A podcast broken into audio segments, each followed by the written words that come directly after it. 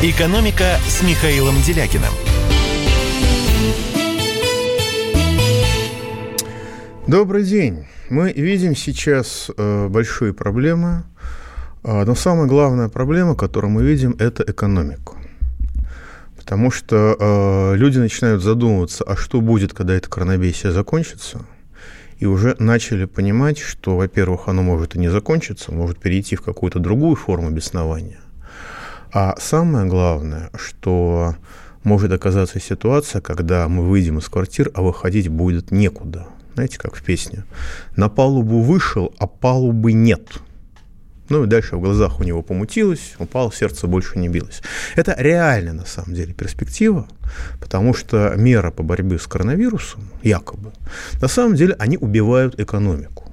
И когда нам Росстат рассказывает, что спад уровня падения реальных доходов населения составило в первом квартале 0,2% по сравнению с аналогичным периодом прошлого года, ну, я не знаю, что еще э, может быть э, более дискредитирующим государственную власть. Ну, может быть, только флаг со свастикой над Кремлем, так сказать, э, может быть. И то далеко не факт. Потому что все понимают, что, в общем-то, перспектив нет.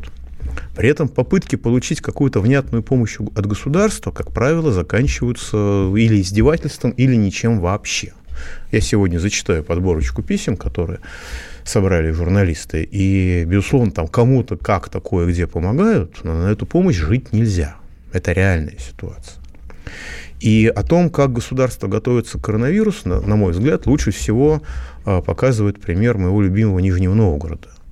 Это одно из действительно моих любимых территорий в России. Там губернатор э, сначала ввел очень жесткие ограничения, то есть любой человек, приезжающий из Москвы, на две недели в карантин. А, ну, естественно, если он не, не, не, не государственный служащий. А потом просто, как ожидается, закроет э, территорию Нижегородской области. Просто закроет. При этом ударными темпами в Нижнем Новгороде построили инфекционную больницу, как говорят люди в Нижнем Новгороде емкость этой больницы 60 коек. Это все, что нужно понимать о реальных масштабах ожидания, так сказать, этой эпидемии, пандемии, страшного ужаса, из-за которого сейчас уничтожают, по сути дела, уже не только российскую экономику, но, на мой взгляд, и Россию. В связи с этим у меня к вам практический вопрос. По-вашему, что представляет для вас большую угрозу? Коронабесие, то есть борьба с коронавирусом, э, с отключенным мозгом, э, после которого страны уже может не остаться. Если вы считаете, что коронабесие, а не сам коронавирус, 8 495 637 65 19. Если вы считаете, что большей угрозой для вас является коронавирус, 8 495 637 65 18. Еще раз. Если большей угрозой для вас является коронабесие, а не коронавирус, когда, с одной стороны, нам запрещают выходить на улицу, а с другой стороны, устраивают массовую давку в метро, чтобы как бы гарантированно произошло заражение. 8 495 637 65 19.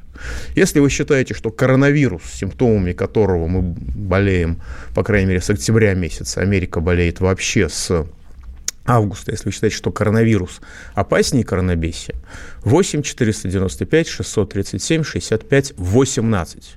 Голосование пошло. Да, я напоминаю, что наш студийный номер телефона 8 800 297 02.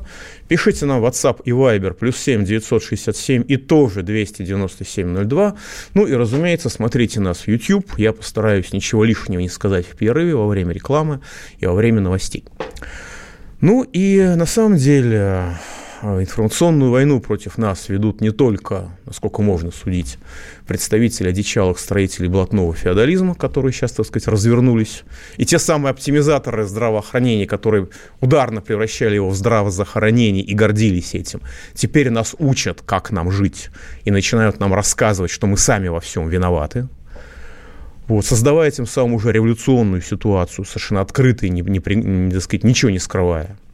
Ну и традиционные люди, которые ведут против нас информационную войну, это представители, так сказать, либерального клана. Просто есть либеральный клан, который во власти разжигает, а есть либеральный клан, который за пределами власти разжигает. И, естественно, в условиях паники, истерики, неизвестности, опасений людей многократно усиливаются крайне эффективной деятельностью либеральной прозападной оппозиции, да и не оппозиции тоже. И в целом это производит впечатление подлинной информационной войны, причем не против недостатков и пороков России, но и против самой нашей Родины как таковой. Из свежих материалов классикой жанра представляются, например, выстраивающиеся в традиционную информационную волну это такой метод у журналистов есть, когда новости идут волной, и несколько волн, и они, так сказать, друг друга поддерживают, подпитывают и не дают человеку привыкнуть к негативной новости, которая подается в разных форматах. Сообщение о заболевании коронавирусом курсанту военно-медицинской академии э, в Санкт-Петербурге. Объективно они направлены на создание страха перед армией, призывом как раз во время проведения этого самого призыва. При этом либеральная позиция совершенно не пытается какие-то тайны открыть, которые якобы скрывают от вводимой заблуждения общественности зловредные чиновники. Либеральная позиция использует вполне официальную информацию Минобороны, которая, надо сказать, принцип, принципам открытости следует весьма честно. И на основе этой официальной откры- информации, в том числе и прямо ссылаясь на нее, начинают разгонять жуть, объективно подрывающую доверие к армии. Ну, давайте последим за руками. Есть официальное сообщение, что да, вирус обнаружен, приняты карантинные меры. Совершенно неред, нередкая в наши дни информация, потому что массово закрываются на карантин огромные больничные комплексы, родильные дома, дома престарелых и все остальное. Но это немножко слабовато, и начинается грамотная накрутка э, либеральных псевдосми. Если уж армейское руководство невозможно обвинить в сокрытии фактов, ничего страшного. Будем трагически многозначительно говорить о том, что самые страшные факты еще не стали достоянием общественности. Сошлемся на боящихся расправы родителей, на безутешных невест несчастных курсантов, накидаем чуть, чуть, кучу жутких фактов, которые, разумеется, сообщаются борцам за правду исключительно на условиях анонимности. И этот грязный фокус удается. И легкомысленные медиа или просто гонящиеся за хайпом начинают тиражировать заголовки. Минобороны скрывают истинное число зараженных или скрывают степень тяжести больных. Хотя, в общем, ничего не скрывается. На этом диверсия не заканчивается, потому что есть еще один ненавистный либералам, один из самых, объект, самых главных объектов информационных атак – День Победы и все, что с ним связано. Ну, речь о параде Победы и его переносе. Что происходит в реальности?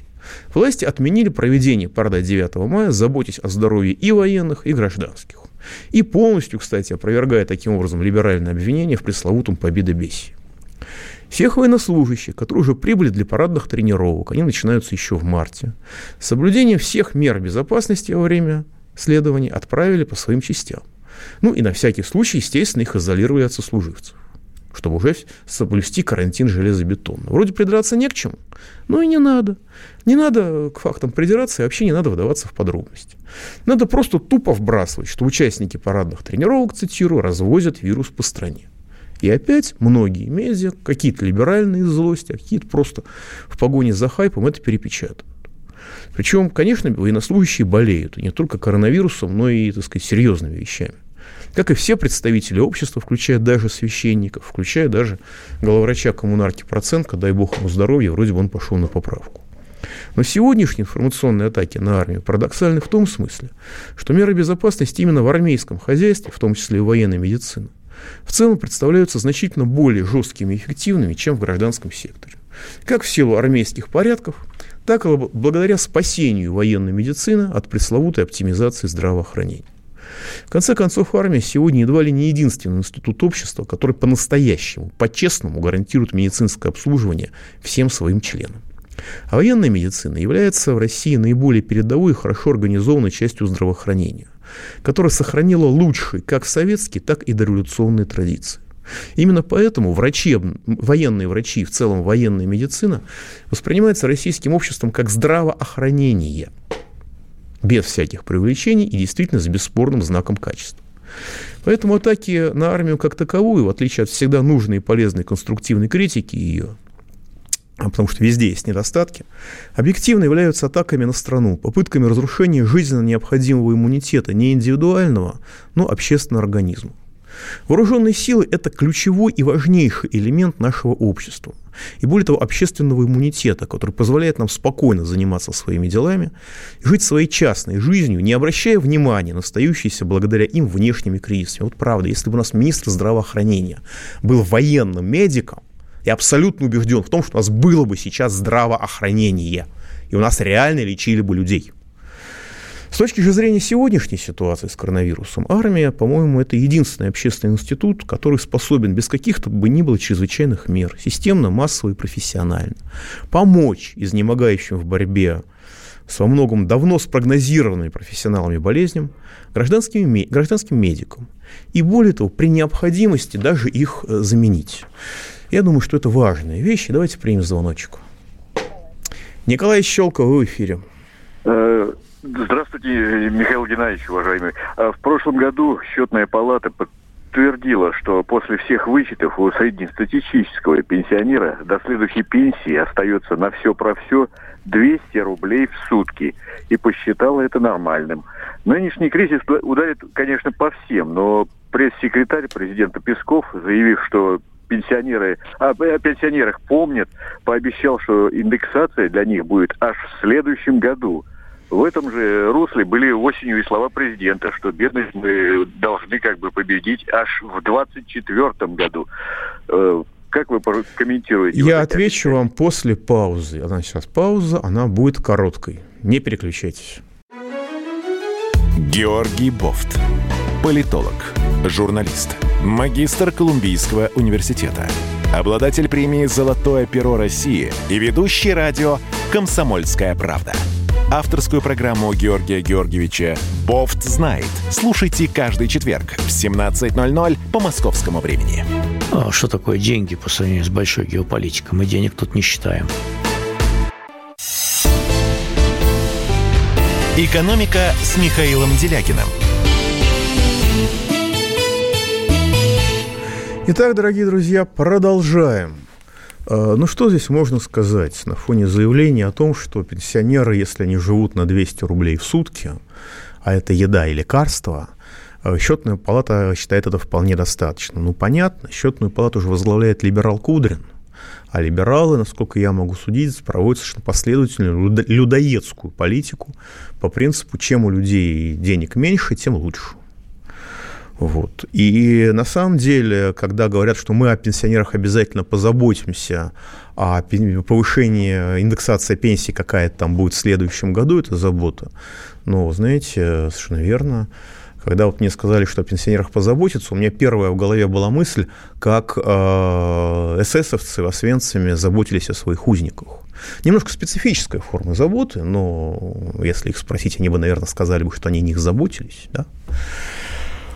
Вот. Дело в том, что мы тут шутим, шутим, мы тут смеемся, но ведь э, когда мы видим нашу государственную политику, то мы видим, что людям действительно разрушают иммунитет. Потому что главный способ защиты от любой вирусной инфекции – это иммунитет организма. Когда нет вакцины, и вакцина невозможна даже теоретически, потому что э, вирус все время мутирует, к одному штамму будет вакцина, к другому штамму, штамму вакцины не будет. Обратите внимание, нью-йоркские врачи говорят – Слава тебе, Господи, мы нашли решение проблемы, потому что э, коронавирус не передается по воздуху, он передается только через касание. И э, руководитель Роспотребнадзора госпожа Попова, ну, немножко на своем языке специфическом, от которого у медика волосы встают дыбом, но она это, это говорит то же самое. Она повторяет это за нью-йоркскими врачами. После чего выступают немецкие врачи и говорят, вы знаете, через касание ничего не передается, передается только воздушно-капельным путем. Если исходить из презумпции добросовестности специалистов, это означает, что у нас два разных штамма этого самого коронавируса. Один в Нью-Йорке, который передается только через касание, 96% через касание, 4%, 4% через воздух. А другой в Европе, в той самой Северной Италии, и у нас он тоже из Северной Италии, который передается воздушно-капельным путем. Получается, что так, какая к чертовой матери вакцина, когда он мутирует? Только иммунитет. Когда людей запирают в четырех стенах, причем запирают в том числе в этих Собянинках, в Человейниках, да, в Шуваловках, когда 20 метров на семью может быть совершенно спокойно. Да, у людей, естественно, стресс психологический, падает иммунитет. Люди в реальности без свежего воздуха, без солнца, потому что эти человейники строят так, что там вопросов инсоляции вообще никому, никого не интересуют, как правило, насколько я могу судить. Вот. И, соответственно, происходит разрушение иммунитета. И людей, которые запирают и не позволяют им, так сказать, даже пробежаться по парку, а это, в общем, сознательное разрушение иммунитета. А потом еще устраивают массовые заражения, так сказать, в метро. На фоне этой политики, да, о какой заботе может идти речь? По-моему, идет, идет осознанное сокращение поголовья численности людей. И когда мы там что-то переживаем по поводу того, что власть что-то делает, то, понимаете, возникает ощущение а, просто какого-то одичания. Просто одичание. Вот э, YouTube забит роликами. Губернатор Воронежской области господин Гусев рапортует товарищу Путину, что одно место стоит 1 миллион рублей, значит, 250 мест стоит 2,5 миллиарда рублей. Да? Рай, э, товарищ губернатор допускает ошибку в 10 раз. И это все кушают. Причем он ошибается не в сторону занижения, а в сторону завышения. То есть это то ли э, неспособность вообще э, как бы делать простейшие арифметические операции, то есть производящие впечатление легкого дебилизма, то ли это впечатление, то есть это, то ли это операция, так сказать, связанная с э, воровством, с каким-то. Но ведь они, возникает ощущение, что неправда так считают, правда? И когда эти же люди нас чему-то пытаются учить, ну, и учат очень странным вещам, никто, например, не учит кварцеванию помещений, то это э, самочи... то есть возникает полное ощущение того, что это просто ликвидация нас с вами. И это является приоритетом государственной политики. Возникает такое ощущение. Если вот исходить из этого, тогда все, в принципе, понятно. Да, вы напоминаете мне про голосование. Значит, мы, у нас была некоторая, так сказать, нестыковочка, у нас голосование не работало, сейчас заработало.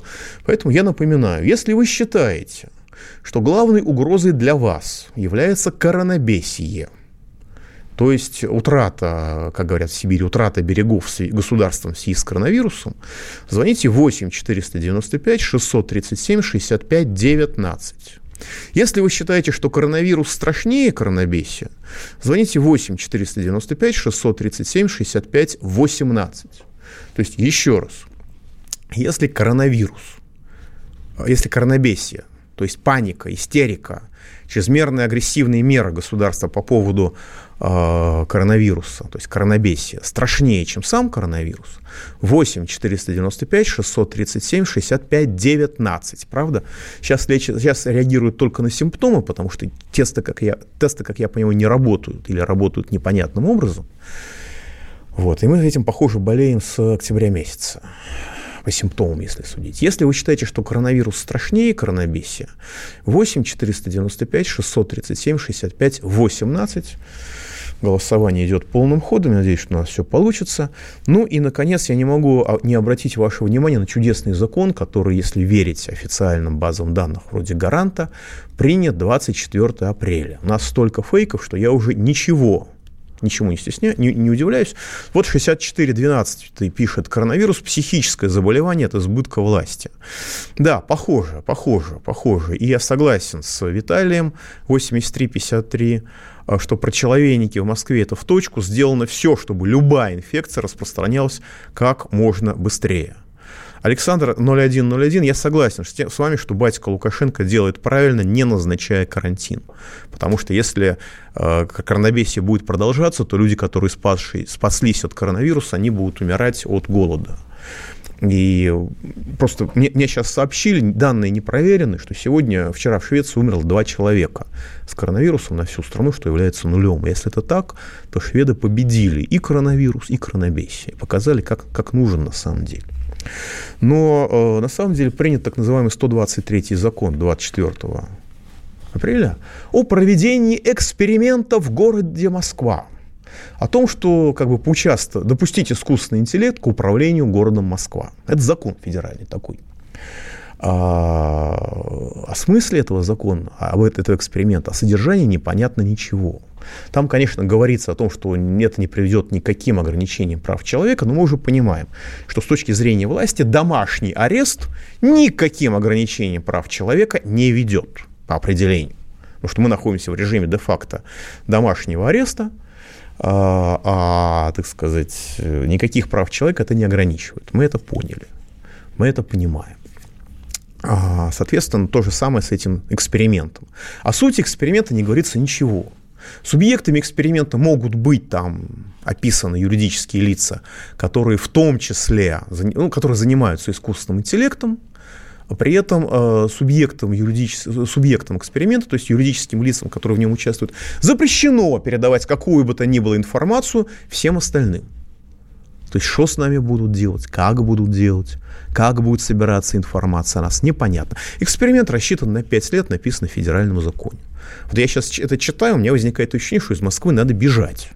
Просто бежать, потому что когда пишут закон и смысл закона непонятен, то есть с нами будут делать эксперимент. Какой эксперимент, непонятно. Направлен на развитие искусственного интеллекта. Завтра искусственный интеллект скажет, что нужно убить всех людей в очках, например.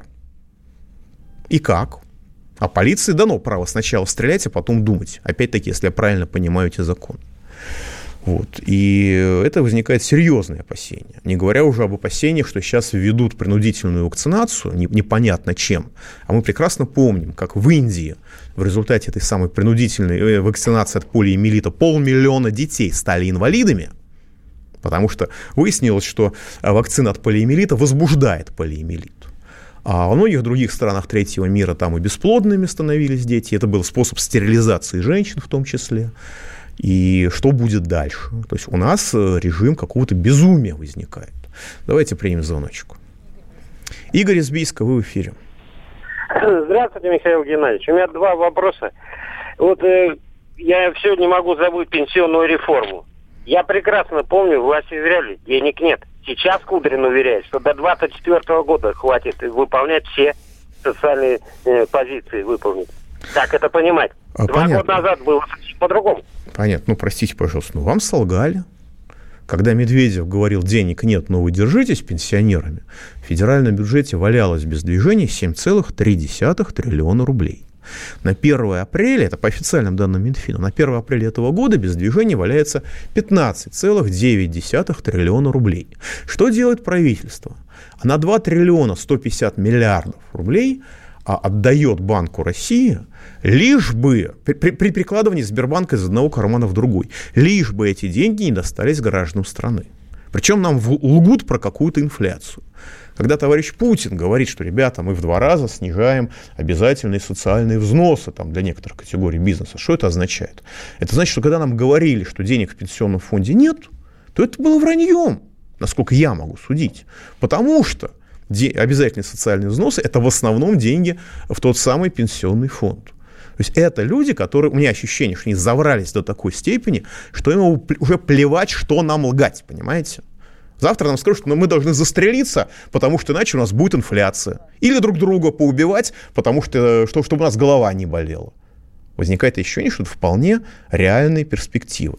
А пауза будет короткой, вы не переключайтесь. Первая радиогостинная страны. Вечерний диван.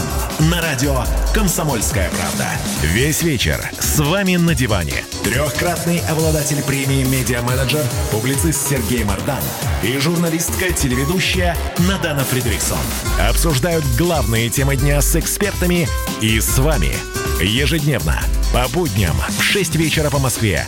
Два часа горячего эфира. Вечерний диван на радио «Комсомольская правда».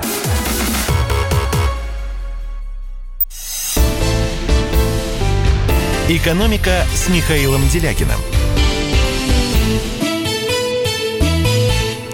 Да, и обратите, пожалуйста, внимание, как элегантно при помощи коронабесия разрушили все скрепы, которыми мы привыкли апеллировать.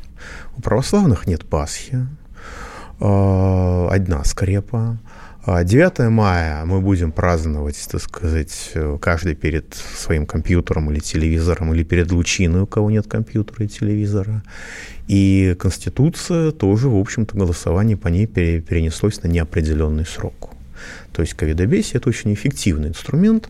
Я повторяю свой вопрос. Как вы считаете, что страшнее – коронавирус или коронабесие? Если вы считаете, что коронабесие страшнее и нанесет больший ущерб, чем коронавирус, звоните 8 495 637 65 19. Если вы считаете, что коронавирус страшнее, как страшнее, чем коронабесие. 8 495 637 65 18. Голосование продолжается. Ну и вот история с моими знакомыми, которая случилась в Москве. А, живут не на окраине, не на выселках, не в Новой Москве, даже не на границе с Калужской областью. Живут в пределах третьего транспортного кольца, там плюс-минус от него. А, заболели. Реально, все симптомы на лицо, дышать тяжело. Скоро в Москве говорит, приезжают. Тут есть люди, к которым скоро неделю приехать не может. И честно говорят, что вы обращаетесь в поликлинику, в поликлинике говорят, мы к вам не пойдем, скоро говорит, идите в поликлинику сами, заражайте там народ. Но скоро в Москве работает, скоро в Москве приезжает, честно говорит, что, понимаете, мы вас сейчас привезем, но вы будете лежать в коридоре, потому что мест нет. И э, если, так сказать, вас положим, э, то, конечно, медицинскую помощь там какая-то может быть, а может быть и нет. Поэтому вы не в таком состоянии, вы еще дышать можете, пусть и через раз. А лучше вам написать отказ будет от госпитализации. Не, причем это скорая не, не занимается, так сказать, обманом, не пытается людей насильно оставить дома, они просто говорят как есть, насколько я могу судить. И люди оказываются вот в такой ситуации. А с другой стороны, когда член семьи болеет, а жить-то на что-то надо, и другой член семьи идет работать, он э, рад бы соблюдать карантин, очень хочется соблюдать карантин, только жрать нечего будет. И они тогда, если он будет соблюдать карантин, по-честному умрут от голода. Потому что получить какую-то помощь от государства невозможно даже в городе Москве, насколько я могу судить. А товарищ Собянин нам на это отвечает. Все окей, все замечательно. И даже часть коек, которые мы собирались развернуть, мы сейчас разворачивать не будем. Причина очень простая. Потому что койкам положены врачи. А врачей, как я понимаю, ликвидировали. Опять-таки, если у нас анестезиолог руководит инфекционной больницей, это значит, что э, так сказать, инфекционистов ликвидировали практически как класс. Я напоминаю, наш студийный номер телефона 8 800 297 02, WhatsApp и Viber плюс 7 967 297 02, Пишите, звоните, смотрите нас на YouTube. И продолжая, голосование продолжается. Если вы считаете, что корона, коронабесие страшнее коронавируса, звоните 8 495 637 65 19. Если вы считаете, что э, коронавирус страшнее, 8 495 637 65 18. Ковидобесие, если страшнее, последнее число 19. А если страшнее коронавирус, последнее число 18. А теперь хорошая новость, друзья. Я хочу делиться с вами хорошими новостями. Патриарх Кирилл передал региону 8 тонн медицинских материалов, включая маски, просто зачитываю, в качестве помощи в борьбе с пандемией коронавируса. Об этом сообщил в пятницу губернатор итальянской провинции Апулия – в административном центре, который в городе Бари, хранятся мощи, святителя Николая. Как говорится, дружба познается в беде, и патриарх Кирилл не отказал в своей поддержке области Апулия и городу Бари, где находится могила святого Николая. Мы обратились к нему за помощью, рассказав, какая складывается тяжелая ситуация, а также о том, что нам необходимо оборудование и маски. И патриарх нам ответил, написав прекрасное письмо, сегодня мы получили важный дар, сообщил губернатор итальянской провинции. Медицинские материалы, среди которых термометры, медицинские маски разного уровня защиты, медицинские халаты, дезинфицирующие средства и очки поступили в распоряжение местного пулийского отделения Департамента гражданской защиты. В церкви, естественно, объяснили, что стоит за этим событием. Письмо в РПЦ итальянский губернатор написал 28 марта. А после этого обращения по благословению патриарха Кирилла отец внешних церковных связей обратился, отдел внешних церковных связей обратился к православным бизнесменам, которые проживают в Швейцарии. Я думаю, мы знаем фамилии многих этих бизнесменов. У меня такое ощущение. Они за свой счет организовали доставку медицинских масок и прочих материалов. Груз прибыл из Китая в Швейцарию, оттуда был направлен в Италию, там его получили 24 апреля. Господа, а чего вот вы, я не понимаю, чего вы пристаете к Соловьеву по поводу его виллы в Италии? Уже и сам патриарх Италии помогает. Так что Соловьев просто следует тренду правящей в России тусовки. И не факт, что ему самому этот тренд нравится. Вот возникает детский вопрос. А скажите, пожалуйста, а нашим православным, в том числе врачам, надо, наверное, просто больше молиться и чаще, чаще к мощам прикладываться? А надеяться на помощь, так сказать, русской православной церкви, патриарха Кирилла, наверное, российским врачам как-то не получится. И это очень хорошо смотрится на фоне просьб представителей РПЦ сократить им коммунальные платежи. То есть дошло до того, что нам уже Узбекистан гуманитарную помощь высылает. Мы ему должны быть благодарны больше, потому что он, похоже, к России имеет большее отношение, чем руководство РПЦ. А, вот просто мне интересно, почему его святейшество патриарх Кирилл не попросил православных бизнесменов со всего мира помочь не итальянцам, хотя итальянское, что же надо помогать, а российским православным. Ну, хотя бы врачам, если уж просто на больных и просто на верующих плевать. И где, кстати говоря, была РПЦ, у которой замечательная социальная доктрина, принятая при Алексии, при патриархе Алексии. И где была РПЦ, когда в ходе оптимизации медицины и превращения здравоохранения в здравозахоронение врачей доводили до массовых увольнений? И где она теперь, когда их, похоже, доводят до, просто до самоубийств? Поговорим об этом случае. Я расскажу. Случай произошел в Красноярске, чудовищный. Пока давайте примем звоночку. Ян Москва. Ян из Москвы, вы в эфире. Ян из Москвы, вы в эфире. Понял, спасибо, сбой связи. В Красноярске произ... Да, да, Геннадий в эфире. Алло, добрый день. Здрасте. И вы по, по предыдущей теме э, по поводу того, что у нас ну, не, не уменьшается количество заболевших, мне думается, что есть э, одна проблема, которая до сих пор не решена, а это средство самозащиты нашего населения. Я писал президенту, мне пришел ответ. Вопрос. Что, Вопрос. Масок нет. Нет средств самозащиты для населения. Нет. Человек идет в магазин, у него даже на, на, на лицо ничего одеть, ни перчаток, ничего нет. Понял. Спасибо большое. Это констатация факта. Да, мы все знаем. Это, это Эрдоган может обеспечить раздачу масок населению. Запретить спекуляции масками, просто раздать. Потому что Эрдоган человек, который, судя по всему, несет ответственность или считает себя ответственным за состояние своего государства. Ну, есть и другие деятели, которые ведут себя чуть по-другому. Давайте примем еще звоночку. Да, Илья, вы, Моск... Э, вы в эфире. А, добрый вечер, да, Илья из города Москва. Да. Рад вас слышать, Михаил. Слушаю вас, вы в эфире. Да. Первый, значит, вопрос. Эм, ну, очевидно, что никакого левого поворота в нашей стране не предвидится, как это говорят некоторые экономисты и специалисты. Ну почему? В первобытном общинном обществе тоже был своего рода первобытный коммунизм, так что если нас доведут до первобытного общинного общества, то некоторые выжившие могут пожить в этих условиях. Ну, когда будет первобытное вот это общество, тогда в нашей стране останется не 150 миллионов человек, а полтора миллиона. Меньше, я таких ужасов меньше, не 1100, хочу. 1100. Меньше, да, я таких ужасов не хочу. Угу. А, так вот, значит, учитывая эти все моменты, как, по-вашему, изменится структурно общество, даже если... И, и уже очевидно, что вот эти вот меры самоизоляции продлятся больше, чем на две и на три недели. Это, ну, очевидно все-таки, тем более внештатные эти... Ой, простите, нештатные... М, тот же самый Песков говорит, что надо готовиться на пик это середина мая. Так вот, насколько структурно поменяется жизнь э, наших людей, по вашему мнению? И второй вопрос. Насколько серьезно экономически ударит э, по стране раздача пособий людям, которые якобы планировалось э, в СМИ, там, по 20 тысяч на взрослого человека и по 10 тысяч на ребенка? Благодарю. Нет, э, знаете, ничего об этих планах не слышал. Это в Москве обещают 19 500 безработному, но в реальности, как я понимаю, получить деньги нельзя, потому что требует чуть ли не справку о том, что вы потеряли работу именно из-за коронавируса.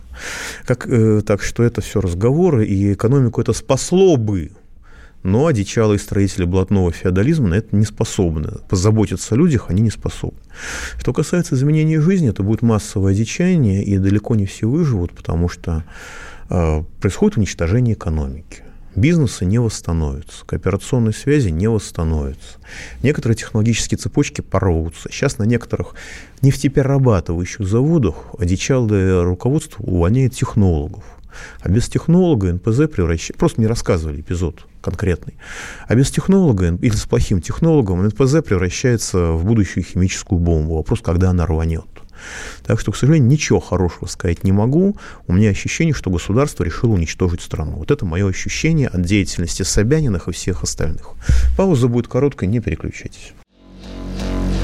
А у вас нет такого ощущения, что на нас идет цунами? Рушится рубль, рушится экономика. Сегодня последние новости, просто страшно смотреть. Я не исключаю самые дикие варианты. Ну, например... Наша гениальная, в кавычках, Госдума наплевала на указания президента. Проснулись от того, что вломились в дверь, забрали оружие. Начали проклинать заново мужчин. Там уголовных дел море, газеты все трещали. Но он же в Госдуме. Что вы удивляетесь? Вылилось это в всеобщий хайп. Человек против бюрократии. Программа Владимира Варсовина. Гражданская оборона. На радио «Комсомольская правда». Каждый вторник в 5 вечера по Москве.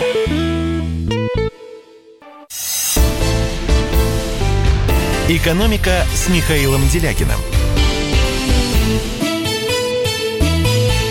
Итак, дорогие друзья, продолжаем. Вот тут Владимир Вольфович хочет как лучше и говорит очень разумные вещи. Но ведь государство, как я понимаю, хочет не как лучше, а хочет как хуже.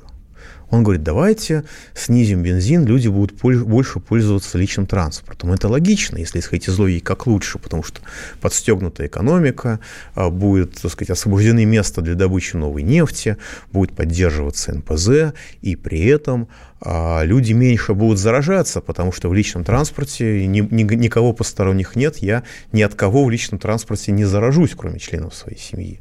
Что сделали, делают власти, московские власти в частности? А если я буду пользоваться личным транспортом, на мне грозит не только штраф 5000 рублей, мне грозит конфискация машины и отправка на штрафстоянку, до которой я не просто, не, вероятно, не, смогу, не всегда смогу доехать, чтобы ее оттуда забрать. А, соответственно, каждый день я буду платить бешеные деньги, а у людей и так нет денег.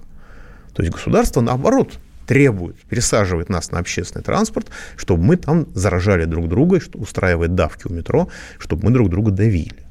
Поэтому, по-моему, Владимир Вольфович не понимает смысла осуществляемых под прикрытием коронабесия э, политических мер. Дело в том, что наш либеральный клан, который не по улицам бегает и в газетах пишет, а который сидит во власти, он, э, как я понимаю, набрал мощь. Его Путин в свое время отодвинул от власти, оставил только социально-экономическую поляну. Они там накачались деньгами, и они решили вернуть себе всю полноту власти. Чтобы вернуть себе всю полноту власти, нужно, как на Украине, чтобы народ восстал и снес прогнившее, как ему кажется, государство. Для этого нужно людей вывести на улицу. И вот нас с 18 года нас стараются выбесить всеми силами. И феодальной риторикой представителей «Единой России» абсолютно безумной. Пенсионные реформы, которые нас уничтожают де-факто, воруют у каждого из нас 5 лет жизни. И уже сейчас понятно, что это все была фикция, все эти разговоры про отсутствие денег. Но в денег больше, чем нужно, и оказывается, можно в два раза снизить поступление в тот самый пенсионный фонд. Никто, так сказать, не обратит на это внимания. По крайней мере, от малого и среднего бизнеса поступления. Дальше э, дикие налоговые реформы. Мы все, и административный террор. Мы все не выходили, потому что у нас всех знакомых, друзья, родственники, бывшие друзья на Украине. И мы не по телевизору судим об Украине, а по, так сказать, реальным судим у людей. И мы не хотим, чтобы было как на Украине. Значит, что нужно сделать? Нужно запретить людям жить. Когда вам запрещают выйти за пределы вашей квартиры, не позволяют зарабатывать деньги, разрушают бизнесы целенаправленно и весьма эффективно, как я понимаю, и при этом а, не оказывают никакой поддержки, то, по сути, государственная политика сегодня заключается в том, что нам с вами запрещают жить. Если человеку запретить жить, он снесет все, потому что инстинкт самосохранения. У меня ощущение, что смысл государственной политики именно в этом. А если там какой-нибудь там начальник этого не понимает, это его личные трудности. Подводим итоги голосования. Проголосовал 265 человек, после чего, судя по всему, у нас опять сломалась голосовалка. 58% считают, что коронабесие страшнее коронавируса. Полагают, что коронавирус все-таки страшнее 42% очень характерное голосование. Причем только в, последнем, в последней части подтянулись люди, которые боятся коронавируса. Вначале абсолютно было лидировали люди, которые понимали, что им может не быть есть уже сейчас. Давайте примем звоночку. Михаил из Москвы в эфире. Алло. Да, слушаю вас. Добрый день, Михаил Геннадьевич. Приветствую вас. Спасибо за интересную передачу. Угу, Я с вами в целом согласен, да, относительно Вопрос. того, что идет. Вопрос следующий. А, вот Владимир Владимирович Путин э, объявлял о том, что э, необходимо контролировать всякую спекуляцию относительно продукта. А тем не менее, мы видим, что лимоны там выросли в цене до 4 тысяч рублей и все такое прочее. Это Какой, в Москве 4000 рублей лимон стоит за килограмм? Это где такое? Нет, ну, не в Москве, здесь вот там как э, в других областях. Где? В каких областях? В каких областях? В Владимирской, например. В какой? Во Владимирской. В Владимирской области товарищ Сипягин, губернатор, рассказывал президенту, как все хорошо, даже дважды его перебил рассказывая, как у него все замечательно в Владимирской области. При этом Владимирская область сильно небогатая, э, огромная часть людей ездит на заработки в Москву, сейчас уже ехать, ездить не может по понятным причинам, соответственно, люди остались вообще без средств существования, но 4 тысячи за килограмм лимонов – это безумие. Да, и дальше. Да, и второй вопрос. Да, второй вопрос следующий. Вот насколько я понимаю, из э, СМИ э, в Америке дела гораздо хуже, чем у нас. Да ладно. Да ладно. Это где это? В чем это? Не, ну как бы там такая-то страшная, в общем-то, эпидемия Понятно. погибших. Понятно. Все, спасибо. Я понял. Единственная проблема в том, что у них смертность при этом не растет. У них дико растет смертность от коронавируса, но не растет общая смертность, насколько я могу судить. Вот. А кадры, когда, значит, хоронят э, в траншеях в Центральном парке, ну правильно, если вы закроете обычные похоронные конторы, как закрыли их в Италии, вы получите ад в отдельно организованных точках, что называется, под камеру. Вот. При этом Нью-Йорк уже официально заявляет о том, что они будут выходить из режима карантина, который там, кстати говоря, в отличие от Москвы, был объявлен. То есть люди получали какую-то поддержку и получают сейчас какую-то поддержку. Вот, так что там ситуация совершенно другая. Более того, сейчас негритянская община Америки начала, очень сильно поддерживать Трампа, потому что им понравились пособия, которые Трамп выдает 1200 в месяц, потерявшим работу долларов, и 300 долларов в неделю на человека. То есть те же самые 1200 в месяц, и того общая сумма, общая поддержка получается 2400. Не до всех дошло еще, но до многих уже дошло. У нас про это и речи нет, нам официально заявляют, что, извините, вам ничего не положено, идите все, значит, в пешее сексуальное путешествие. Что касается того, как выполняются поручения президента, мы все помним майские указы 2012 года. 2012, который правительство продолжает саботировать до сих пор. Уже правительство сменилось и по-прежнему относится к этим указам как к несуществующим. Соответственно, но ну, если правительство не обращает внимания на президента, то с какой стати на него нам с вами обращать внимание? Простите. Ну, с какой стати нам с вами обращать внимание на президента, когда на него не обращает внимание собственное правительство? Ну, о чем вы? И, значит, э, должен сказать, завершая трагическое событие в Красноярске. Из окна своего кабинета на пятом этаже среди бела дня выпал исполняющий обязанности главврача госпиталя ветеранов занимавшую этому должность с февраля 47 лет, кандидат медицинских наук, мать двух детей. По неофициальным данным, в тот день проводилось селекторное совещание, во время которого обсуждалось перепрофилирование одного из корпусов госпиталя под прием больных коронавирусов. Предполагалось вывести из госпиталя всех нынешних пациентов. В Рио главврача, как сообщается, выступила категорически против из-за нехватки средств защиты и общей неподготовленности персонала. Но воспрепятствовать указу о смену профиля было уже нельзя, вопрос был решен без нее и, похоже, без учета реальности, как проводится вся политика в отношении медицины. Естественно, официальные власти опровергают, что там было какое-то селекторное совещание, говорят, что все ко всему готовы, но мы знаем, на мой взгляд, цену официальным заявлениям. Вот э, сначала их доводили до увольнения, теперь их доводят до самоубийств. Пауза будет короткой. Не переключайтесь до следующего понедельника. Счастливо! Ты виноват уж тем, что говоришь по-русски. По-русски. В последнее время случаи притеснения и нападений на национальной почве участились. Прохожие на улице никак не пытались помочь иностранцам и остановить нападавших. Создается образ врага для того, чтобы... Не допустить распространения правды о тех событиях. Что же касается вот бытовой ненависти, то... Я думаю, что, к сожалению, мы еще много что увидим, но нам есть чем ответить. «Национальный вопрос» на радио «Комсомольская правда». По воскресеньям в час дня по московскому времени.